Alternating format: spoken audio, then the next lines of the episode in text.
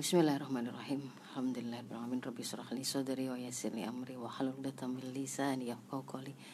Alhamdulillah Mbak Nikmah. Hmm. Uh, jadi uh, kenapa kita angkat judul itu? Sebenarnya itu juga menjadi sebuah apa namanya ya, penguat atau di tengah di tengah fitnah akhir zaman yang kemudian banyak kita temukan pada ada banyak serangan pada syariat.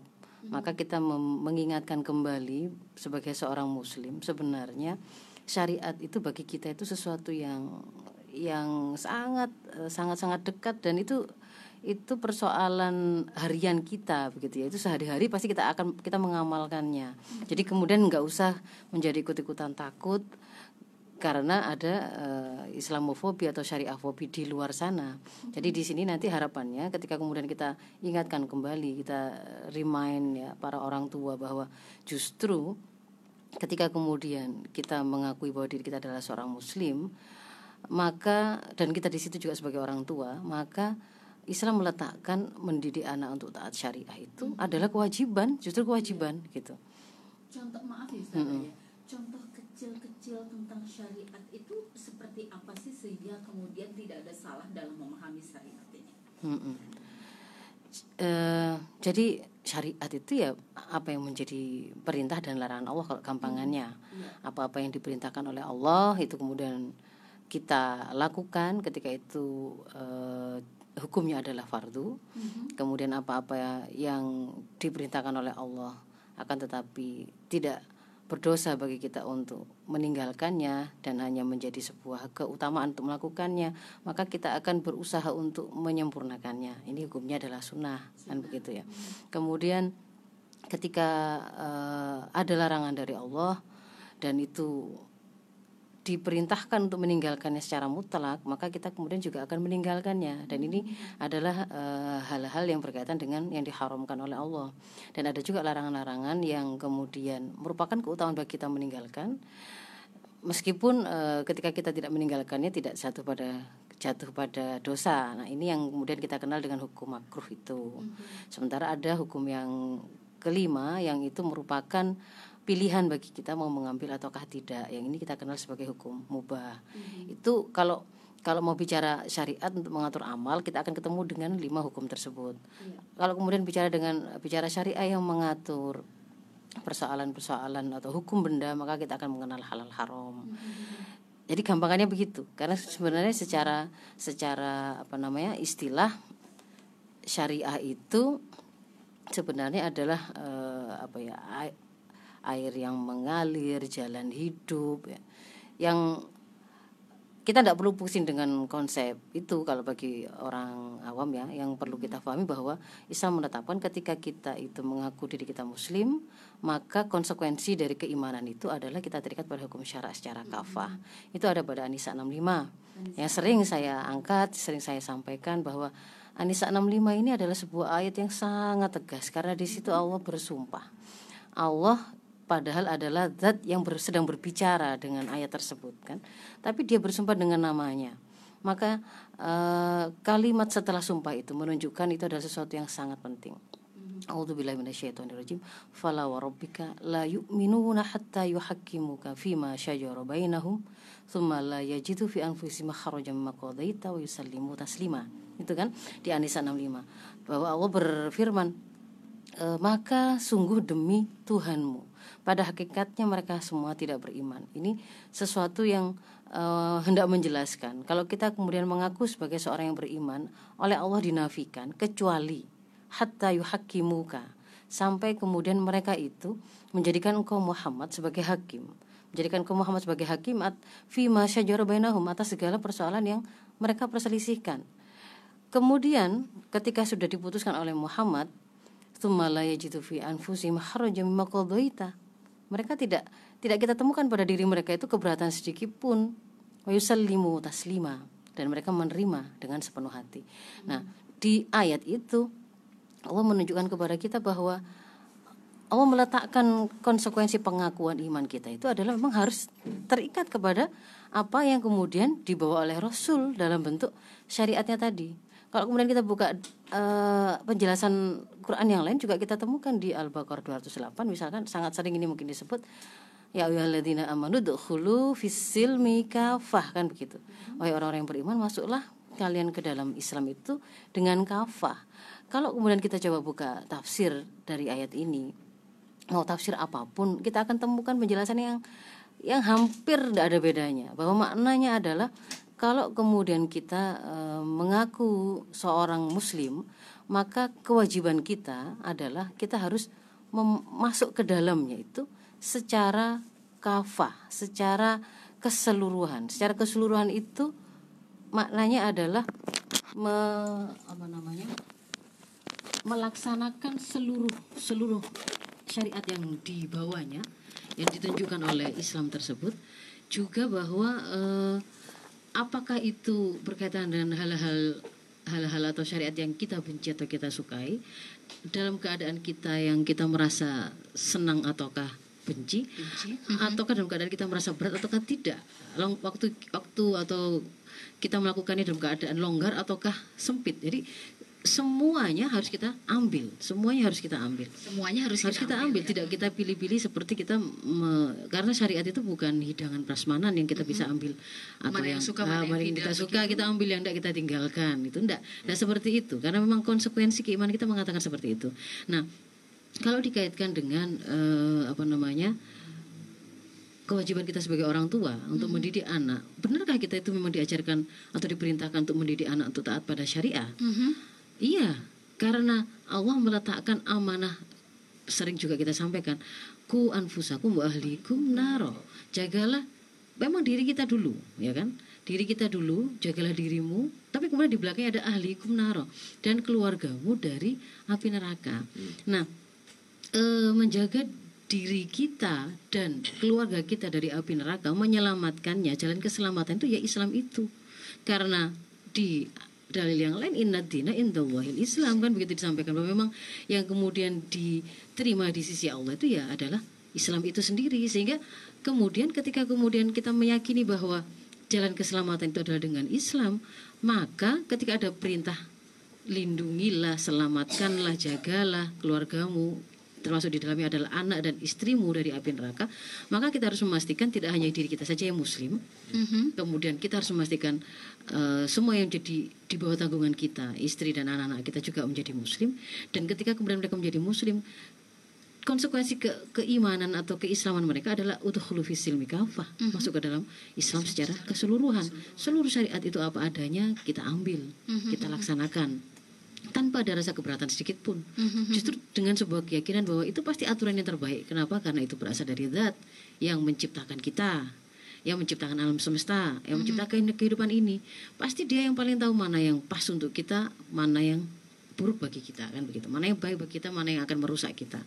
Apakah betul L G B T itu sesuatu yang akan menyenangkan dan baik bagi manusia, ataukah itu akan merusak kehidupannya? Itu tentu pencipta kita yang tahu, begitu loh. Mm-hmm. Apakah Apakah ketika kemudian hari ini ada artis yang me- mengajarkan, artis di barat ya, meng- memproklamirkan ke dunia bahwa dia akhirnya memiliki bayi, padahal dia pasangan homo gitu ya, pasangan gay, homo. pasangan homo. Uh, Lucu ya. Ya, kemudian dia mengumumkan kami menjadi uh, dua dua ayah yang sangat berbahagia. Karena uh, punya bayi. Punya bayi. Uh, bayinya itu lahir dari mana? Uh-huh. Nah, kemudian ternyata bayi itu lahir dari surrogate mother, ada ada ibu-ibu yang menyewakan rahimnya untuk tempat tumbuhnya bayi itu. Masalah sel telurnya dari mana, kan nggak mungkin itu sperma sama sperma jadi bayi. Mm-hmm. Nah, berarti disitulah kemudian oh ternyata di situ ada hubungannya dengan ada layanan penyediaan atau penjualan sel telur dan sel sperma. Jadi dan ini kemudian sampai ada pabriknya, kan begitu kan ya? Ada pabriknya, kalau di India itu ada pabrik bayi. Jadi di situ menghimpun menghimpun para ibu-ibu yang terutama mereka yang miskin-miskin, mm-hmm. lalu nyari uang dengan cara menyewakan rahimnya. Rahimnya. Iya, siapa yang pesan bayi datang ke situ. Mm-hmm. Nanti dia dibuatkan bayi, dibuatkan mm-hmm. bayi. Dan apakah itu yang kemudian terbaik? Sepertinya itu kan sudah solusi cerdas itu, iya, versi manusia. Mm-hmm. Gak usah pakai nikah lawan jenis, punya bisa punya anak. Mm-hmm. Di situ ada ibu-ibu yang akhirnya dan keluarganya jadi kaya karena dia jadi penyewa rahim, gitu ya. Yeah. Apakah kemudian itu menjadi solusi terbaik bagi manusia? Betulkah? Faktanya justru sangat banyak sekali kerusakan yang muncul dari sana. Mm-hmm. Contohnya misalkan. Contohnya? Kerusakan pertama, nasib anak yang dilahirkan. Iya. na, kok nasib nasab nasab, nasab anak yang dilahirkan, mm-hmm. sudah nggak karu-karuan, nggak jelas semua. Yeah, yeah. Siapa mm-hmm. kemudian sebenarnya walinya, siapa, walinya, siapa walinya. penanggung jawabnya, siapa siapa dia itu, dari mana jalurnya. Justru kesepakatan ketika mereka itu misalkan datang ke pabrik bayi itu ya, mm-hmm. si ibu itu tidak boleh tahu Uh, yang membeli bayinya, dan tidak boleh ada kontak sama sekali setelah bayi itu dilahirkan, mm. supaya tidak hubungan. Bagaimanapun juga sembilan bulan dia bawa kemana-mana, yeah. apakah kemudian itu tidak terjalin sebuah kedekatan dengan sang ibu, kecintaan, mm. fitrahnya pasti ada. Sehingga ketika kemudian dia setelah lahir tiba-tiba nggak ada kabarnya, itu kan sebenarnya masih proses berjalan itu, air asinya masih terus keluar masih, dan seterusnya, mm-hmm. bonding itu masih sangat kuat. Itu dia dipaksa untuk menjadi ibu yang tidak lagi tidak boleh bertanya tentang bayinya. Anak bayi-bayinya. Itu kan mm-hmm. merusak fitrahnya juga. Mm-hmm. Anak-anaknya juga begitu. Berarti semua jadi rusak sebenarnya itu di situ mm-hmm. nanti. Gara-gara kita menganggap kita lebih layak mengatur sendiri iya. kehidupan kita. Itu sudah merupakan mm-hmm. menurut menurut mereka langkah cerdas, sudah cerdas itu yang memberikan mm-hmm. solusi begitu kan. Berangkatnya dari mengikuti nafsu, nafsu. kemudian mm-hmm. mengikuti nafsu, lalu kemudian ditarik mundur setelahnya supaya tidak ada, oh karena kalau kemudian kita berzina, kalau kemudian kita melakukan free sex, kalau kita, kita melakukan uh, biseksual atau gay, L G B T mm-hmm. itu ternyata ada ada ada kemungkinan resiko begini begini begini, lalu dia bikin uh, solusi untuk mengatasi mm-hmm. mengatasi resiko-resiko tadi. Kayak misalkan free sex, mereka nggak berpikir bahwa free sexnya itu zina, itu mah dilarang oleh Islam, nggak mau kan itu kan, oh itu kan enak kok dilarang. Mm-hmm. Sekarang kalau kemudian free sexnya itu menimbulkan masalah, itu aja yang disolusi. Apa masalahnya? Masalah itu apa? Penyakit misalnya begitu. Mm-hmm. Maka kemudian dimunculkanlah uh, safe sex, dan safe sex dalam arti tidak akan mengantarkan pada penyakit, sama tidak akan hamil dengan apa, kondom misalkan, mm-hmm. kan begitu kan ya. Mm-hmm. Apakah benar itu sih ada bahasan tersendiri itu sebenarnya? Apakah betul itu kemudian mengamankan yang sesungguhnya? Ya sebenarnya antara kalau kita mau berpikir logis ya, sumbernya itu sumber yang memunculkan resiko itu sebenarnya dibiarkan itu sudah sudah celah awal akan ada masalah kan begitu. Tapi ini kemudian dicari apa namanya usaha untuk menangani kebocoran-kebocoran kecil yang ditimbulkannya. Nah, kalau diteruskan lagi, ketika kemudian ternyata free sex itu ada kemungkinan akhirnya terjadi kehamilan tidak diinginkan, oh akhirnya kan banyak orang, banyak anak-anak muda yang mati merenggang nyawa karena aborsi tidak legal. Kalau begitu solusinya legalkan aborsi, kan begitu kan ya? Dibuatlah kemudian peraturan yang melegalkan tersebut. Yang melegalkan. Kalau misalkan itu dilegalkan, apakah kemudian akan menjadi sesuatu yang memang baik bagi kehidupan manusia? Mm-hmm. Itu nanti akan muncul terus kan seperti itu. Jadi persoalan ini mm-hmm. akan terus muncul, akan yeah. terus muncul karena memang akarnya tidak diselesaikan ya di sini. Ya karena berangkat dari berawal dari kita merasa sok tahu, mm-hmm. sok tahu ya. Lebih tahu dari Allah tentang apa yang terbaik untuk kita. Mm-hmm. Nah, yang eh, pengakuan bahwa Allah yang telah menciptakan kita itu adalah Zat yang tidak sekedar Maha menciptakan kita, tapi juga Maha mengatur semua ciptaannya, dunia seisinya. Ketika dia menciptakan matahari, ketika dia menciptakan bumi, ketika dia menciptakan manusia, itu sudah sudah, sudah diikuti dan seperangkat peraturan yang bisa membuat semua ciptaan itu bisa berjalan dengan harmoni, dengan baik. Dia turunkan. Makanya kemudian Al-Khaliq itu juga Al-Mudabbir, juga Maha Pengatur. Pengakuan kita bahwa Allah itu Al-Khaliq, Al-Mudabbir adalah kita tuh merasa butuh untuk diatur itu, bukan kemudian malah merasa sombong dan merasa lebih mengatur, lebih ya. Tahu dari Allah apa aturan yang terbaik untuk saya. Misalkan uh, aturan yang terbaik untuk menurut manusia hari ini, hak asasi manusia gitu ya. Anak-anak diajarkan tentang hak asasi manusia sejak dini, mm-hmm. bahwa kalau ada yang memaksa kamu bagaimana cara berpakaian, itu berarti melanggar hak asasimu. Mm-hmm. Apa yang kemudian terjadi?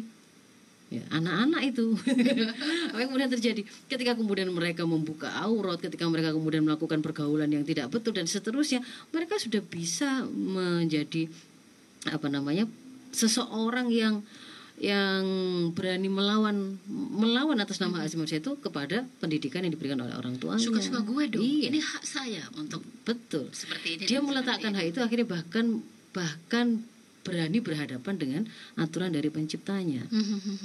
Baju mini ini itu justru adalah eh, apa namanya hak saya, nggak boleh siapapun mengatur bagaimana cara berpakaian termasuk Tuhan saya, kan berarti seperti itu. Ketika kita menyampaikan, nak, seharusnya kamu kalau sudah sudah balik, sudah akil balik, sudah haid, maka harusnya itu berpakaian itu seperti ini.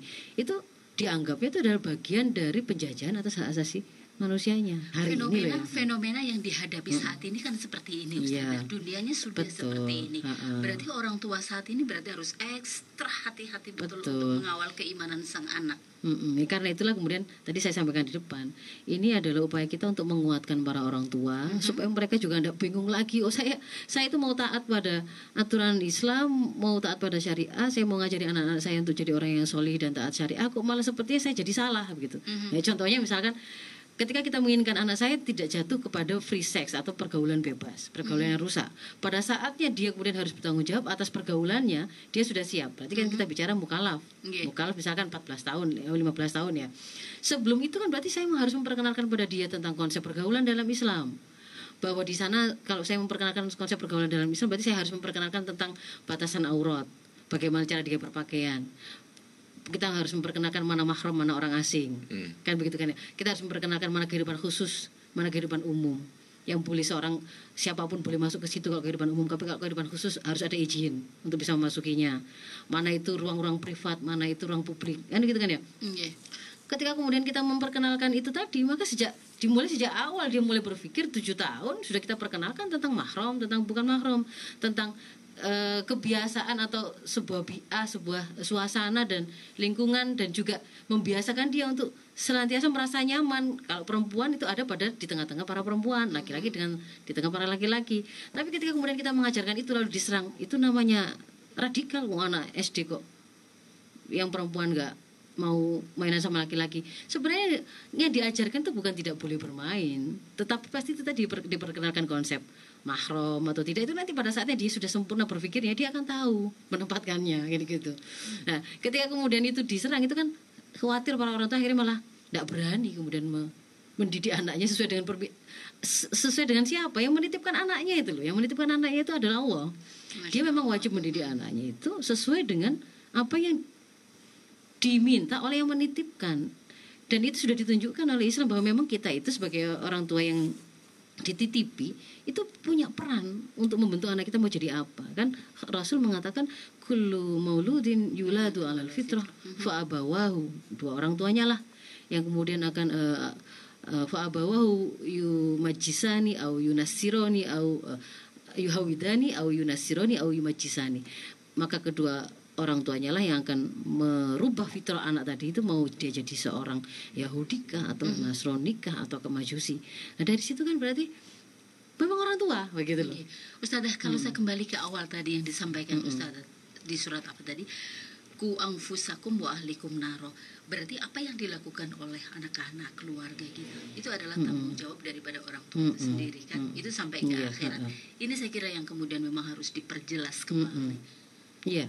Dan hmm jadi jadi memang kemudian uh, kita tidak hanya apa namanya tidak hanya berorientasi untuk menjadi orang solih saja, tetapi hmm kita harus menjadi orang yang juga menyiapkan anak-anak keturunan kita, keluarga kita juga menjadi orang solih. Berikutnya hmm pada tahap yang berikutnya setelah dia solih, dia juga harus muslih. Kalau dalam Islam itu sebenarnya hmm muslih itu menjadi orang yang terlibat dalam upaya memperbaiki kerusakan di masyarakatnya. Oh, iya. Kan di tengah di tengah masyarakat Islam itu kekhasannya dia adalah dia memiliki ada namanya kewajiban yang sifatnya komunal untuk melakukan amar ma'ruf nahi mungkar. Memang tidak boleh di dalam Islam itu orang itu egois, itu kan tidak boleh. Mm-hmm, betul, punya betul pikiran yang penting saya mm-hmm saya baik, saya nggak maksiat, itu nggak boleh. Yang penting anak saya saya nggak anak saya nggak ya pernah narkoba, yang penting mm-hmm anak saya nggak pernah narkoba, itu iya. Masya. Tetapi ketika kemudian di depan mata dia itu ada kemaksiatan, maka dia harus meluruskannya, kan mm-hmm begitu kan? Man ro'a minkum mungkaron falyughayyiru biyadihi, fa illam yastati' fa bilisanihi, fa illam yastati' fa biqalbi.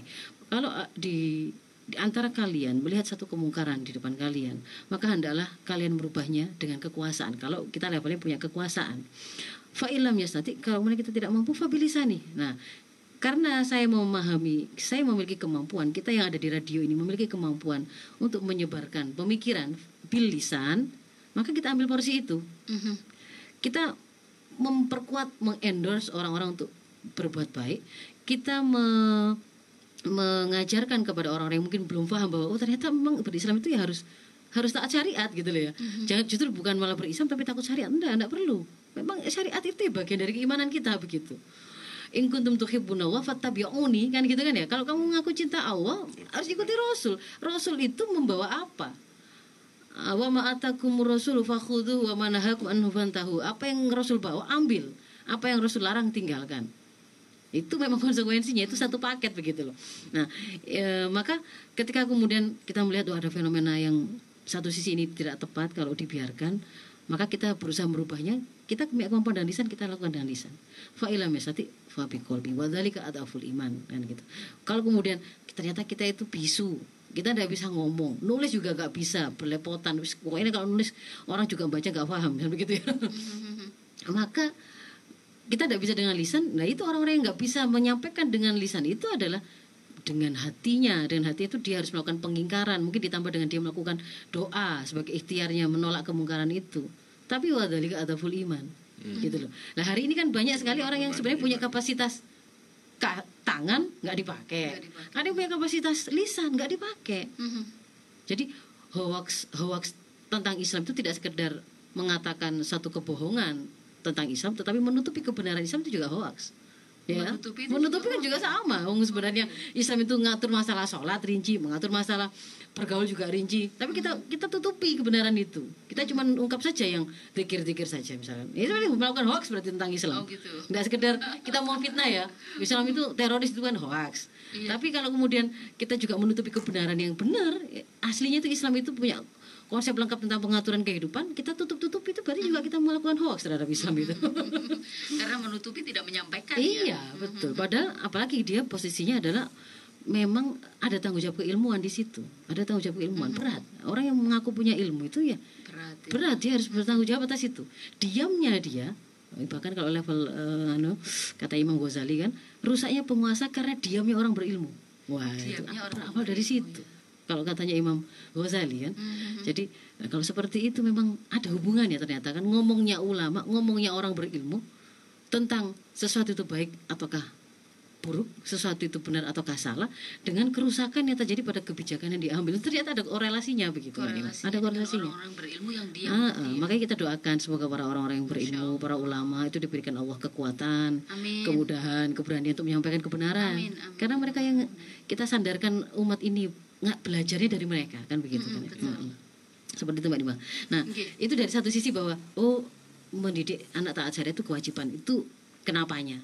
Kalau kemudian sekarang bahasannya kita lanjutkan, lalu bagaimana cara kita mendidik anak taat pada syariah, mm-hmm. Ya ada beberapa tips singkatnya begitu ya, setengah delapan ya, okay. Ya tips singkatnya yang pertama adalah pasti berawal dari kita menumbuhkan kecintaan dulu kepada Allah.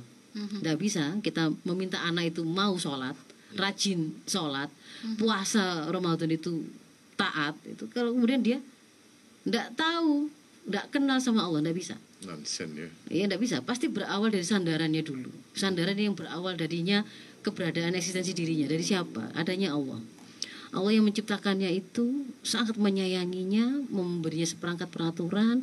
Allah yang selalu mengawasinya, punya asma-asma yang seperti ini, punya sifat yang seperti ini.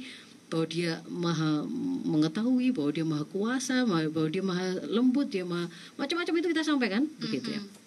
Dan eh, Imam Syafi'i mengatakan tugas utama seorang muslim itu adalah ma'rifatullah. Jadi memang pertama pasti kita harus ajarkan itu, ma'rifatullah, mengenal Allah, mengenal Allah. Tidak sekedar namanya, tapi sampaikan asma dan maknanya. Bahwa Allah Ar-Razik itu artinya apa? Setiap kali misalnya kita membelikan anak kita hadiah, harus sampaikan sampai nyantol dengan Allah lah sang pemberi rezeki, bukan bukan karena kita orang tua yang kaya yang punya uang untuk membelikan dia mainan, bukan. Harus nyantol apapun nyantol urusan dia, nyantolnya itu kepada Allah. Allah lah al-muhyi al-mumit. Bahwa ketika kemudian kita berangkat mencari nafkah, kenapa kok bapak itu kok kerja begitu ya? Karena Allah me- memerintahkan bapak untuk melakukan itu, agar nanti bapak bisa mendapatkan rezeki dari Allah, bisa kita gunakan untuk belanja adik, untuk makan, untuk sekolah dan seterusnya. Jadi bekerja berikhtiar itu pun karena perintah Allah. Perintah Allah, dan itu ya, sampai ya. Anak itu terasa terasa harian lah bahwa ini itu hmm. sandarannya kok sedikit-sedikit memang Allah, sedikit-sedikit Allah, hmm. begitu ya. Adanya dia karena Allah. Ibu saya sayang kepada saya karena Allah. Hmm. Misalnya sering saya ditanya, anak saya yang umur empat tahun itu, kenapa sih Umi itu kok kok sayang sama anaknya gitu ya? Kenapa Umi itu sayang sama anaknya? Jawaban pertama adalah karena Allah menyuruh Umi sayang sama Hafid. Harus dulu itu, itu supaya begitu. Allah, jadi sandarannya Allah, itu ya, iya. Ibu saya ini kenapa sih kalau kenapa sih kok sholat? Kenapa Umi itu sholat? Kenapa kalau sholat kok nggak mau di kok nggak ngereken aku gitu kan? Dia harus tahu apa alasannya sandarannya begitu ya. Jadi yeah. oh jadi urusannya semua ini karena Allah dan orang tua saya sangat taat kepada Allah. Mm-hmm. Itu yang yang pertama ya, ma'rifatullah, menumbuhkan mengenal mengenal kepada Allah dan menumbuhkan kecintaan pada Allah. Lalu yang kedua, uh, kalau kita setelah membangun kecintaan pada Allah kan, in kuntum tuhibbunallah fattabi'uni, fattabi'uni ini itu Rasul kan, hmm. tumbuhkan kecintaan pada Rasul. Maka menceritakan sirah Rasul bagi keluarga Muslim itu wajib, wajib, wajib. wajib. Mm-hmm. Anak-anak Muslim itu wajib kenal sirah Rasul, hmm. dan jangan jangan latah atau jangan ikut-ikutan takut mana yang lebih berjasa begitu misalkan. Ya. Di abad dua puluh ini untuk kemerdekaan atau ya, apakah Rasul ataukah begini, itu bagi bagi keluarga Muslim ya? Iya, bagi bagi kaum Muslim itu sudah tahu, sudah jelas posisinya ada di mana begitu loh. Eranya bukan beda. Iya, eranya sudah beda. Masa kemudian apa namanya dibandingkan itu ya jelas enggak, sudahlah itu enggak. Tapi bagi seorang Muslim itu tahu dia bahwa kan itu ketika kemudian di disyarah beliaunya kan didatangkan di T V, kemudian ditanya, "Loh kan memang eranya beda." Iya, tapi kan saya mau bertanya anak-anak milenial hari ini apakah dia lebih kenal perjuangannya Rasul ataukah perjuangan kemerdekaannya? Loh, tidak ada yang salah dengan anak-anak Muslim itu mengenal perjuangan Rasulnya. Justru dia harus tahu. Gitu loh. Sirah Rasul itu wajib diketahui oleh anak-anak kita. Karena itu adalah bentuk real pengejawantahan pelaksanaan Al-Qur'an atau syariat itu. Kita belajar langsung dari orang yang hidupnya itu ya Rasul itu, iya. Kan begitu. Kan katanya uh, Ai, uh, Aisyah ya, istri Rasul. Uh, hmm. Karena khuluqul Quran kan, Rasul oh, iya. itu mm-hmm. seperti Quran akhlaknya itu. Ya. Kalau mau lihat bentuk realnya konsep yang tertulis di Quran dalam bentuk yang hidup jalan-jalan, ya Rasul itu ya, iya.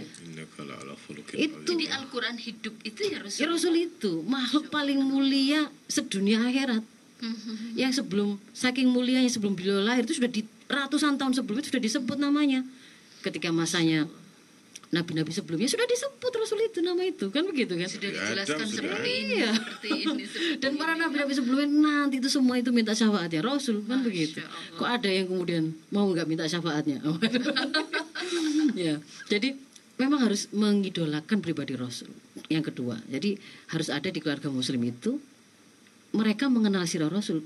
Dan buatlah di rumahnya itu ada semacam apa perpustakaan literasi, nah, literasi yang diantara literasi itu adalah tentang sirah Rasul.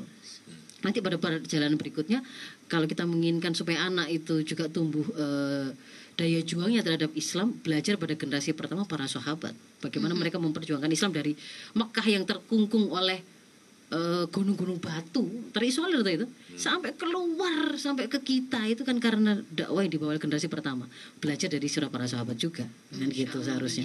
Terus yang ketiga, eh, setelah ma'rifatullah cinta pada Rasul, Rasul eh, biasakan, kenalkan Uh, anak itu untuk terbiasa membaca, menghafal, memahami Al-Quran. Karena memang itu di situ itu sumber sumber jalan hidupnya. Jadi Al-Quran itu kalau kemudian hari ini kita pengen ngajari anak kita kok menghafal, ngapain sih kok anak-anak diajari menghafal radikal itu misalnya gitu. Anakku juga sudah disuruh menghafal. Tidak ada itu, itu memang diberitakan oleh Rasul begitu. Kan nggak ada itu berita di Quran disuruh menghafal. Ketika ada perintah ikro itu sebenarnya itu adalah perintah menghafal. Mm-hmm. Rasul itu ketika disuruh baca itu disuruh disuruh membaca tulisan. Nggak ada. Quran itu turun semuanya dalam bentuk dihafal. Begitu loh. Jadi sebenarnya waktu itu iya, adalah menghafal ya. Menghafal. Jadi sebenarnya ketika kemudian nah, di, diperintahkan untuk membaca Quran itu di dalam itu sudah ada perintah untuk hafalkan. Ketika pertama kali turun itu juga dengan cara begitu, tidak belum dikenal tulisan itu. Awalnya karena iya dihafalkan ini. Rasul malah malah tidak bisa membaca dan menulis. Mm-hmm. Beliau menghafalkan, menghafalkan di, lalu disampaikan kepada para sahabat juga dihafalkan. Para sahabat juga kemudian menghafalkan kan begitu. Mm-hmm. Menurunkannya dengan dihafalkan sampai kemudian ada masa pembukuan Quran itu.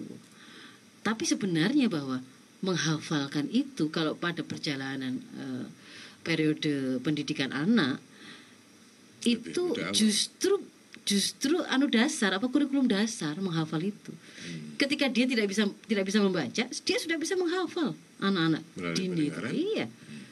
Jadi dia belum bisa membaca itu loh, belum bisa sudah duduk, bisa menghafal, uh, iya. belum bisa didisiplinkan untuk duduk di atas meja, di atas kursi, bangku begitu ya, iya. berguru, dia masih main-main, dia belum bisa mengenali tulisan. Dia sudah bisa menghafal Quran. Doa-doa itu kan melalui menghafal semua. Nah, anak-anak belum bisa membaca, betul. menulis ya. Jadi jangan takut ngajari anak menghafal karena kemudian takut dianggap itu tadi mengajarkan radikalisme misalkan. Enggak ya. Jadi membaca, menghafal dan nanti itu akan menjadi modal anak kita pada waktu usia lebih lanjut ya, dia lebih mm-hmm. dia sudah lebih dewasa dengan punya hafalan itu.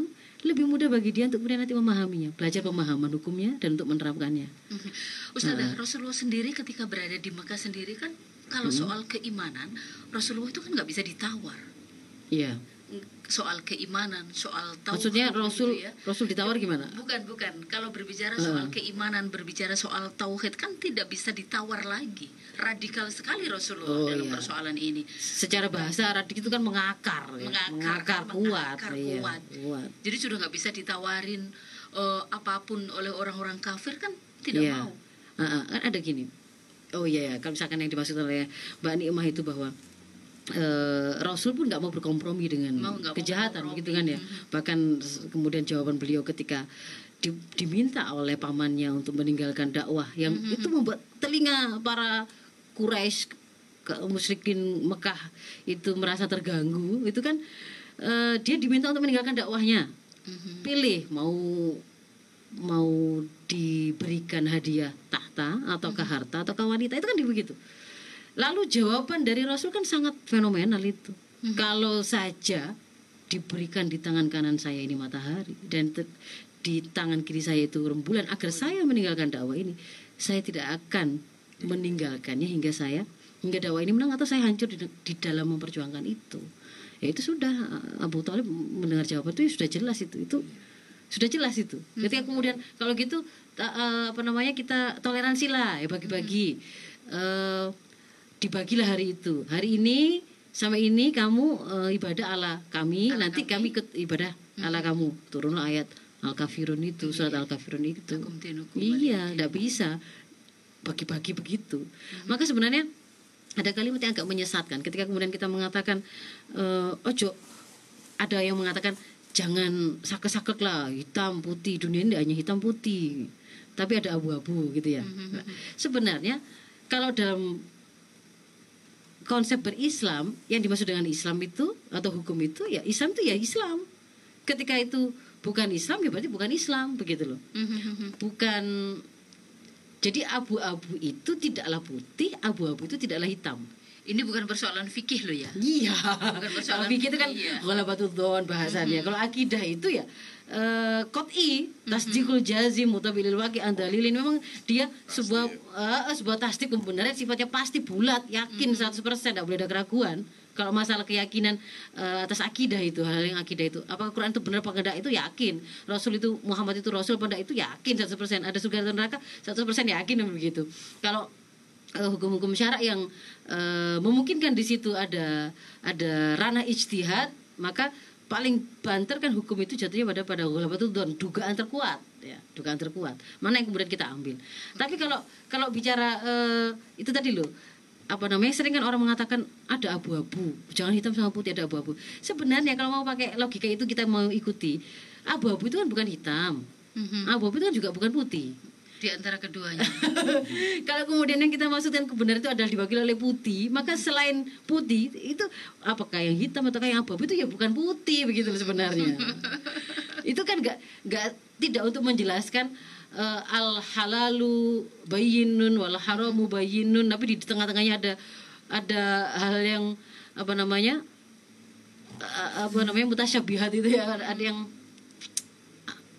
uh, hukum yang ragu-ragu, yang itu bukan untuk menerangkan itu, yang orang pakai logika hitam putih dan abu-abu itu sebenarnya bukan untuk mewakili hadis itu gitu. Itu pembenaran ya dan pribadi ya. Baik. Subhat ya, subhat, subhat. ya. Yang, yang mereka mengatakan subhat itu diwakili dengan abu-abu. Iya. Kalau, kalau prinsip Islam yang sifatnya itu sudah sudah Islam ya sudah itu begitu. Baik. Tidak kemudian ada campuran-campurannya. Nah, okay. Saya lanjutkan tentang tips untuk taat syariah tadi, yeah. mendidik anak taat syariah. Hmm. Yang berikutnya, setelah tumbuhkan kecintaan pada Allah, ajak anak-anak mengenal dan mengidolakan Rasul, lalu me- membiasakan mereka membaca, menghafal, memahami Al-Quran. Yang keempat adalah uh, tanamkan, biasakan mereka itu melakukan amal-amal solih untuk meraih surga dan kasih sayang Allah. Itu jadi satu dorongan yang harian sifatnya ya. Mm-hmm. Jadi bukan karena uh, sekedar punishment and reward yang sifatnya materi. Selalu sandarkan. Jadi misalkan kita mau mengajari anak kita sodako, mm-hmm. kan kenalkan amal-amal soleh, mm. sodako. Ya ini kita mau membangun rumah di surga. Semoga mm-hmm. nanti semakin banyak yang kita sodakohkan, semakin bagus rumah kita di surga nanti. Mm-hmm. Kalau kita kembali ke surga, semuanya kumpul di sana dengan ada abi, ada umi, ada adik, ada mas, ada seperti itu. Nah, itu sodakoh kita tadi itu seperti berarti membangun rumah di surga. Ibu itu memang harus banyak ngomong ya. Nah ini bahasa kemampuan berbahasa ibu dalam mengkomunikasikan akidah dan taat pada syariah itu membutuhkan keterampilan. keterampilan. Nah, mm-hmm. Jadi dia harus mengasah keterampilan berbahasanya. Karena pada saat ini ternyata anak itu ta- taat belum tentu dengan bahasa yang sama kesempatan yang lain dia taat nurut. Bujuk hari ini untuk sholat ternyata dengan bahasa begini dia nurut gelem, ganti hari belum tentu gelem gitu loh. Hmm. Jadi situ nanti ya. ah, jadi di situ kemudian kemampuan kemampuan ibu untuk me, apa namanya uh, membahasakan dengan bahasa keimanan, dengan bahasa sentuhan fitrah. Sebenarnya anak itu kan yuladul fitrah, fitrahnya dia itu sebenarnya taat pada Allah sebenarnya. Tinggal kita ketemukan dia dengan bahasa-bahasa yang menyentuh fitrahnya. Jadi harus mengembalikan. Iya, justru jangan malah merusak fitrahnya. Sedikit-sedikit merusak ya. Sedikit-sedikit marah, sedikit kasar. Hmm. Fitrahnya jadi rusak. Saya jadi benci sama sholat ini. Karena kalau setiap kita sholat, ibu saya pasti melotot, bapak hmm. saya pasti begini, pasti ada ancaman ini ini nih lah. Kan jadi nggak seperti fitrah. Jadi rusak ya. Jadi rusak. Gara-gara gak, gak ngerti apa namanya cara mendidik sesuai fitrah tadi itu. Dibelai ya, uh, uh, ya. Kan ada ada tahapannya. Misalkan uh, syariah mengajarkan tidak boleh itu ada aktivitas fisik, ancaman fisik atau tindakan secara fisik di bawah sepuluh tahun. Kan gitu kan tidak boleh. Hmm. Oh, ada kemudian anak dicetroti enggak gelem ngaji budal nang T P A. Waduh. Sudah begitu ya. Sekolah juga begitu. Akhirnya anak malah enggak mau sekolah. Nah, jadi ditunjukkan oh, amal soleh amal soleh apa saja. Jadi biar dia biasa.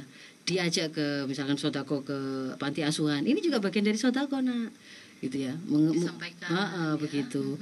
Waktu ada kurban juga begitu. Jadi semua kita biasakan anak itu kebiasaan beramal untuk meraih surga dan kasih sayang Allah. Hmm. Kalau Allah sudah sayang sudah ridho sama kita, mau minta apa saja. Hmm. Nah gitu supaya oh ternyata kita melakukan amal ini ya karena Allah, hmm. begitu.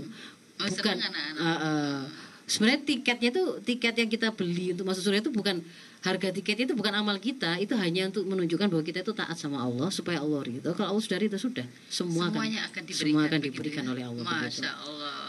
Ustazah nanti kita akan lanjut kembali. Ini sudah di menit ke empat puluh empat masih ada beberapa pesan yang harus kami sampaikan untuk dulur-dulur Al-Victor. Ya. Ya kita akan kembali masih bersama beliau di kajian parenting setelah pesan-pesan. Berikut. Yang selalu bikin cinta hanyalah satu.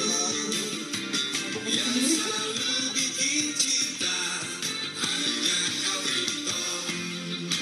Baik dulur Al-Victor, kita kembali untuk di kajian parenting Sandi Ma'aziz bersama Mas Helmi Ansori dan tentu masih bersama Dokter Faizat Roshida. Ya, Mas Helmi memberi kesempatan mm-hmm. untuk dulur Al-Victor yang mau ingin bergabung. bergabung. Ya, di sembilan tiga sudah ada yang masuk ini. Assalamualaikum. Waalaikumsalam warahmatullahi wabarakatuh. Dengan Ibu siapa? Dengan Ibu Yuli, Mbak. Oh, ya Allah Bu Yuli. Suaramu kok berbeda kenapa? Alhamdulillah sepertinya sehat walafiat ya. Ya, alhamdulillah sangat bahagia dan sangat sehat. Oh, alhamdulillah. Ya, Mas Helmi sangat sehat dan bahagia Mas Helmi. Ya. Silakan. Iya. Assalamualaikum Ustazah. Waalaikumsalam warahmatullahi wabarakatuh. Ustazah tadi sambil jahit ya. Oh, alhamdulillah. Ya, alhamdulillah Ustazah. sudah hampir setahun ini kan saya punya anak asuh lagi, masih berusia tujuh tahun. Mm-hmm. Ya alhamdulillah memang agak kesulitan mendadak, karena dianya itu sudah mengenal gadget ya. Mm-hmm. Saya mengenalkan sholat berjamaah. Sebentar, berapa usia berapa? tujuh tahun. tujuh tahun. Ya, tujuh tahun. Dikasih gadget? Iya, sudah mengenal gadget, Mbak. Malah saya itu kalah, Mbak. Oh, dianya itu. tujuh tahun. Ya, karena mungkin dulunya itu dari orang tuanya milih menengih. Mm-hmm. Aman ya, memilih aman. Itu. Iya, oh. Dan saya itu belajar gini, Ustazah. Saya menanamkan kecintaannya dengan baginda Muhammad Rasulullah, mengenal uh, Allah itu pelan-pelan, Bunda. Memang kesulitan saya itu, karena saya juga harus uh, apa ya, harus bekerja kan. Saya juga harus mencari nafkah, karena saya kan tulang punggung ya, otomatis itu uh, membagi waktunya. Kadang begini, ayolah nak ikut sholat, kan kalau manggil saya itu Bunda. Kenapa sih Bunda itu kok sukanya sholat jam segini ngaji? Loh, itu kan disuruh Allah itu ya, nanti kalau sholat aku dibangunkan gitu.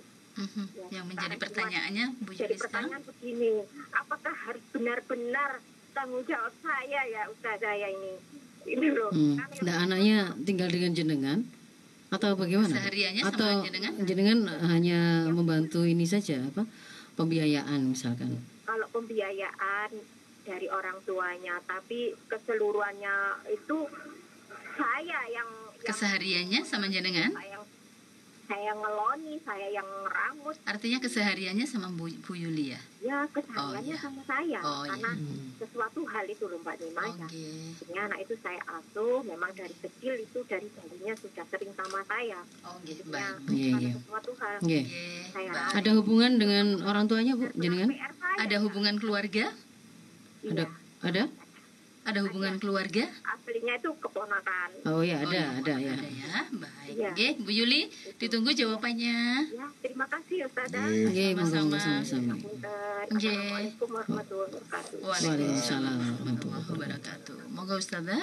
Nggih. Jadi kalau memang sebenarnya kalau anak usia dini, maka sebenarnya eh, hak maupun kewajiban pengasuhan itu ada pada orang tua bapak ibunya yang pertama, kecuali mereka adalah orang-orang yang tidak memenuhi syarat untuk menjadi seorang yang mengasuh anak-anak itu. Apakah itu misalkan karena ketidakmampuan secara fisik, akal, atau karena e, kemaksiatan atau profil profil kepribadian Islamnya yang rusak, yang ditakutkan akan merusak fitrah anak. Misalkan ada ibu-ibu yang kalau anak itu dibiarkan diasuh oleh ibu tersebut malah malah nggak jadi hidup gitu, ada ternyata seperti itu, maka dia kehilangan hak untuk kehilangan hak dan kewajiban untuk mengasuhnya.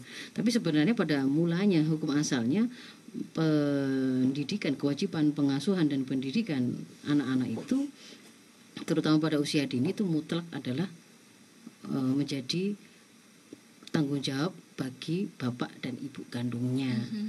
Nanti kalau kemudian ternyata bapak dan ibu kandungnya itu ada pada posisi gugur untuk menjadi, untuk mendapatkan hak itu atau untuk bisa melaksanakan kewajiban itu, karena contoh yang saya sebutkan tadi ya, maka nanti ada urutannya begitu. Kalau anak itu eh, apa namanya masih kecil masih kecil masih menjadi tanggung jawab ibunya, maka nanti akan ikut berpindahnya itu ke jalur ibunya, pengasuhan itu. Tapi kalau kemudian nanti sudah besar masuk dalam apa namanya kita bicara kita bicara wali, kita bicara perwalian, maka itu nanti perwalian itu mengikuti jalur dari ayahnya. Itu berbeda, panjang Mbak Nima. Okay. Penjelasan tersendiri. Tapi sekarang karena ini kasusnya sudah kadung, pokoknya sudah beliau bawa anak itu kan, gitu ya. Mau orang tuanya itu sebenarnya ada hubungannya atau tidak sesuai dengan jalur jalur yang seharusnya ataukah tidak, kita tidak bisa menelusuri tadi karena tadi kita juga nggak tahu jawabannya kan. Sebenarnya itu itu apanya beliau gitu ya. Tapi ya jelas ketika kemudian sudah beliau ambil sebagai amanah ya, maka anak itu ya menjadi tanggung jawab beliau untuk mendidik, apalagi kalau setiap hari ada di situ tinggal bersama beliau. Mm-hmm. Ya iya begitu. Hmm. Jadi tanggung jawab beliau. Yang ditanyakan itu Iya, betul. Mm-mm. Tanggung jawab saya kah? Iya. Iya, betul. betul. Itu yang ditanyakan mm. adalah tanggung jawab itu iya. sampai di mana begitu ya. Kalau kemudian jenengan ambil, ya iya, kalau enggak ya kembalikan. Kalau merasa enggak sanggup, kembalikan kepada orang tuanya. Mm-hmm. Kalau kemudian lu orang tuanya lebih buruk dari saya, oh, ada yeah. mekanisme berpindahnya nanti itu. Ada penjelasannya. Ya. Pertanyalah pada para ulama. Kalau misalkan ibu begini ya. Ibu ibu enggak bisa. Dia misalnya gila gitu ya. Mm-hmm. Bahaya kan kalau anaknya dipelihara oleh ibu yang gila. Maka jatuhlah itu kepada neneknya. Terusnya ke atas. Nenek dari ibu, ibu, ibu mm-hmm. yang ngambil itu ibu ke atas. Kemudian kalau enggak, kalau dia sudah punya anak, mm-hmm. ibu ini punya anak lagi perempuan. Mm-hmm. Nah, misalkan saudaranya dia, si ah, saudaranya ya. si si yang tadi bayi ini tadi, tadi, mungkin dia punya anak perempuan sudah besar, maka itu yang kemudian yeah. ber, berhak lebih berhak dan lebih berkewajiban untuk mengasuhnya mm-hmm. ke bawah. Kalau sudah itu jalur atas, jalur bawah ibu enggak, nanti pindah ke, ke? jalur bapak. Bapak ibunya, oh, okay. ya dan seterusnya. Mm-hmm. Jadi ada ada urutan-urutannya. Okay. Sebelum akhirnya kemudian diambil oleh orang lain yang sama sekali tidak ada tidak ada hubungannya, atau misalnya pakai ini diambil alih oleh negara lah mm-hmm. tanggung jawabnya itu, lalu diserahkan kepada siapa yang dianggap mampu itu itu sebelum sampai ke sana itu ada ada orang-orang yang memiliki yeah. urutan lebih dulu untuk berhak dan lebih wajib mendidik. Jadi Islam itu sebenarnya sudah mengatur iya, sampai hal serinci-rinci itu, itu, itu. Begitu ya. Termasuk kalau kemudian nanti nafakoh atau wali hmm. itu juga begitu. Dari bapak-bapak ini jalurnya. Itu di situ betul, ya? uh-huh. betul. Jadi nggak ada ceritanya anak lahir itu terus keleleran itu kan harusnya ngerambut sebenarnya nggak boleh sebenarnya ada. Tidak boleh ada. Tidak ya. boleh ada. Kecuali dia sama sekali tidak punya siapapun ya. Itu pun akhirnya jatuhnya kan ke negara, ke negara penjaminannya. Ke negara itu naik sampai pada level negara nggak bisa ngeramut. Karena tidak ada kasnya kosong-song-song ya, misalnya begitu. Itu. Itu ada mekanisme pe, pemasukan negara yang kemudian didesain oleh Islam mm-hmm. kan begitu kan ya. Kalau memang betul-betul dari kas zakat tidak ada, kemudian dari uh, sumber daya alam yang dia punya tidak ada, misalnya begitu misalnya semua sampai nggak ada, sampai nggak ada semua lah pokoknya. Diperbolehkan kemudian itu menjadi tanggungan bersama dari kaum muslimin yang agnianya, misalnya oh, diwajibkan okay. dalam bentuk uh, diwajibkan untuk pajak gitu, tapi tidak semua, tidak semua warga negara yang mampu saja, dan sifatnya juga tidak langgeng, tidak seterusnya. Pada saat kemudian negara sudah punya, dihapuskan itu. Jadi kalau kembali hmm. kepada Islam, sadar akan syariah-syariah, hmm. tidak ada istilah keleleran. Tidak ada keleleran sebenarnya. Ada, ya? Jadi fakir miskin. Semuanya keurus ya. Anak yatim dan fakir, fakir miskin dan anak-anak yatim dipelihara oleh negara itu memang. Kalau dalam konsep Islam benar-benar dipelihara, dipelihara untuk diramut ya, bukan dipelihara keberadaannya supaya tetap ada gitu. Jadi kesadaran ini ke individu-individu ini ya memang yeah. harus ini yeah. harus tertanam betul. Betul. Ya. Dan hmm. kalau kita ngeramut ngeramut anak orang, ya, ngeramut anak orang, kalau sudah memang mengambilnya, maka ilmuilah beberapa hukum tentang membesarkan anak yang bukan uh, mahram kita itu. Jadi bahwa misalkan tidak boleh mengaburkan nasabnya, tidak boleh memutus silaturahim hmm. sang anak dengan keluarganya. Kemudian ada hukum-hukum berkaitan dengan uh, pakaian, berkaitan dengan uh, boleh tidaknya di situ kholwat dengan sang anak ketika sudah dewasa dan seterusnya, itu harus paham begitu loh. Jangan karena nggak apa makin tambah terjadilah kejadian yang tidak dibenarkan, incest, bukan incest itu kan orang asing, tapi akhirnya ternyata bapak makan anaknya, anak dimakan ibunya atau bagaimana, bisa seperti itu. Itu gara-gara ya berawal dari ketidaktahuan. Begitu. Iya berawal hmm. dari ketidaktahuan. Ustazah terima hmm. kasih ilmunya pagi iya. hari ini. Semoga disertai dengan hidayah Allah dan ini menjadi ilmu yang bermanfaat. Amin. Amin. Semoga me menguatkan ya kita, okay. menguatkan kita yang ada di manapun berada okay. uh, supaya lebih apa namanya lebih berani, lebih kuat lagi untuk menunjukkan bahwa saya memang Muslim dan memang sangat wajar kalau kemudian saya itu taat syariah, karena itu identitas bagian dari identitas saya, konsekuensi dari identitas saya sebagai seorang muslim. Semoga bermanfaat. Saya mohon maaf atas hal yang kurang berkenan. Akhirul kalam dinai suratul mustaqim. Assalamualaikum warahmatullahi wabarakatuh. Waalaikumsalam warahmatullahi wabarakatuh.